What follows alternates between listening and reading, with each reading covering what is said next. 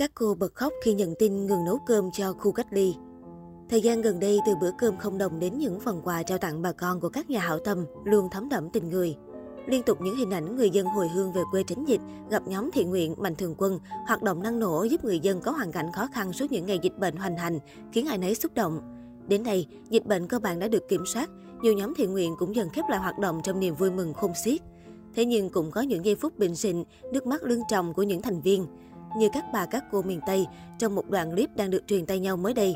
Những giọt nước mắt hạnh phúc đã rơi sau những ngày cùng nhau làm điều tử tế. Đoạn clip ngắn được anh Minh Đức Bạc Liêu chia sẻ khiến nhiều người vô cùng xúc động. Sau 3 tháng nấu cơm từ thiện cho bà con ở khu cách ly, nhóm của anh Đức đã hoàn thành hành trình của mình. Được biết, bếp ăn của anh Đức ở xã Châu Thới, huyện Vĩnh Lợi, Bạc Liêu, phục vụ hơn 1.000 suất cơm mỗi ngày tại các khu cách ly quanh khu vực. Trong nhóm có các bà các mẹ đã lớn tuổi đã đồng hành từ những ngày đầu bếp ăn thành lập. Thấy việc tử tế, họ đã xúm lại phụ nấu cơm và đóng từng suất ăn trao gửi đến người dân. Địa điểm gửi đến là các khu cách ly, chốt kiểm dịch và bệnh viện. Nhóm có 7 người nhưng trao đi khối lượng cơm khủng mỗi ngày. Các cô các bà phải làm việc cả ngày không ngơi tay. Sáng dậy sớm chuẩn bị nguyên liệu nấu nướng, chưa ăn vội bữa cơm rồi tất cả lại bắt tay làm cho những suất cơm chiều. Ấy thế mà mọi người luôn rộng rãi tiếng cười, không chút than thở. Ngoài những suất cơm mặn, bếp ăn của anh Đức còn chuẩn bị những phần cơm chay cho bệnh nhân vào mỗi thứ năm hàng tuần. Với thông điệp, cho đi là còn mãi, nhóm thiện nguyện này luôn cố gắng đem tình yêu trao tặng cho người khác để sẽ nhận lại tình yêu. Cũng theo chia sẻ của anh Đức, sau khi hoàn thành hành trình nấu ăn đợt này, nhóm đã quyết định tiếp tục bật bếp nấu những suất ăn gửi đến các bác sĩ, bệnh nhân tại Bệnh viện Đa khoa Vĩnh Lợi, Bạc Liêu. Sau khi đoạn clip được đăng tải, nhiều người đã vô cùng cảm động trước tấm lòng của nhóm.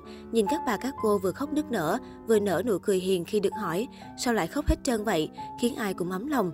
Nhưng một số dân mạng bình luận, đó là những giọt nước mắt mãn nguyện khi gieo những hạt giống an lành của lòng nhân ái. Ở đời, thương người cũng như thể thương thân. Không chỉ có bếp ăn nghỉ tình tại miền Tây mà những ngày qua, tại xã Khuordang, huyện Cư Mờ Ga, Đắk Lắk, nhiều gia đình người ED đã thay nhau lo cơm nước cho những trường hợp đang cách ly tập trung tại địa bàn. Mỗi gia đình hoặc dòng họ đảm nhận nấu ăn một ngày để tuân thủ quy định giãn cách, không tập trung đông người.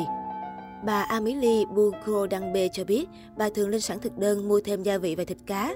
Còn gạo rau củ quả thì các chị, các mẹ đến phụ nấu mang sẵn từ vườn nhà. Nhằm đa dạng món ăn, đặc biệt để những người hồi hương, đa số là người ED cảm nhận được hương vị món ăn truyền thống buôn làng.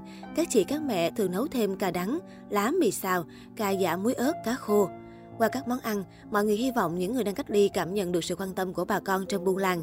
Chị Nguyễn Thị Hồng Hạnh, Phó Chủ tịch Ủy ban Nhân dân xã Cô Đăng cho biết, rất trân quý, tự hào về tinh thần đoàn kết, tính cộng đồng cao của người dân, đặc biệt là bà con dân tộc thiểu số, đã chung tay cùng chính quyền, chăm lo từng suất ăn các trường hợp cách ly phòng chống dịch Covid-19.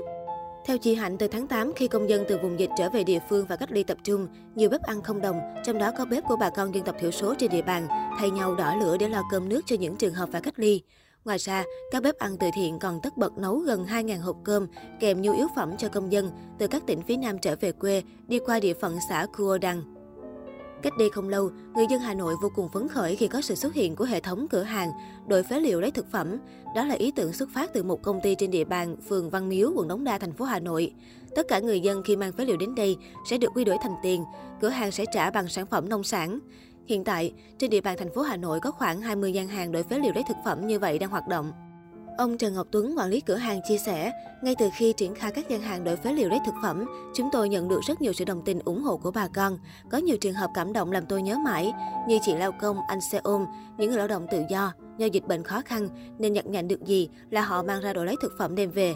Với các cụ già em nhỏ, mình còn khuyến mãi thêm cho họ. Theo ông Tuấn, người dân có thể mang phế liệu, chất thải rắn đến cửa hàng để đổi lấy thực phẩm.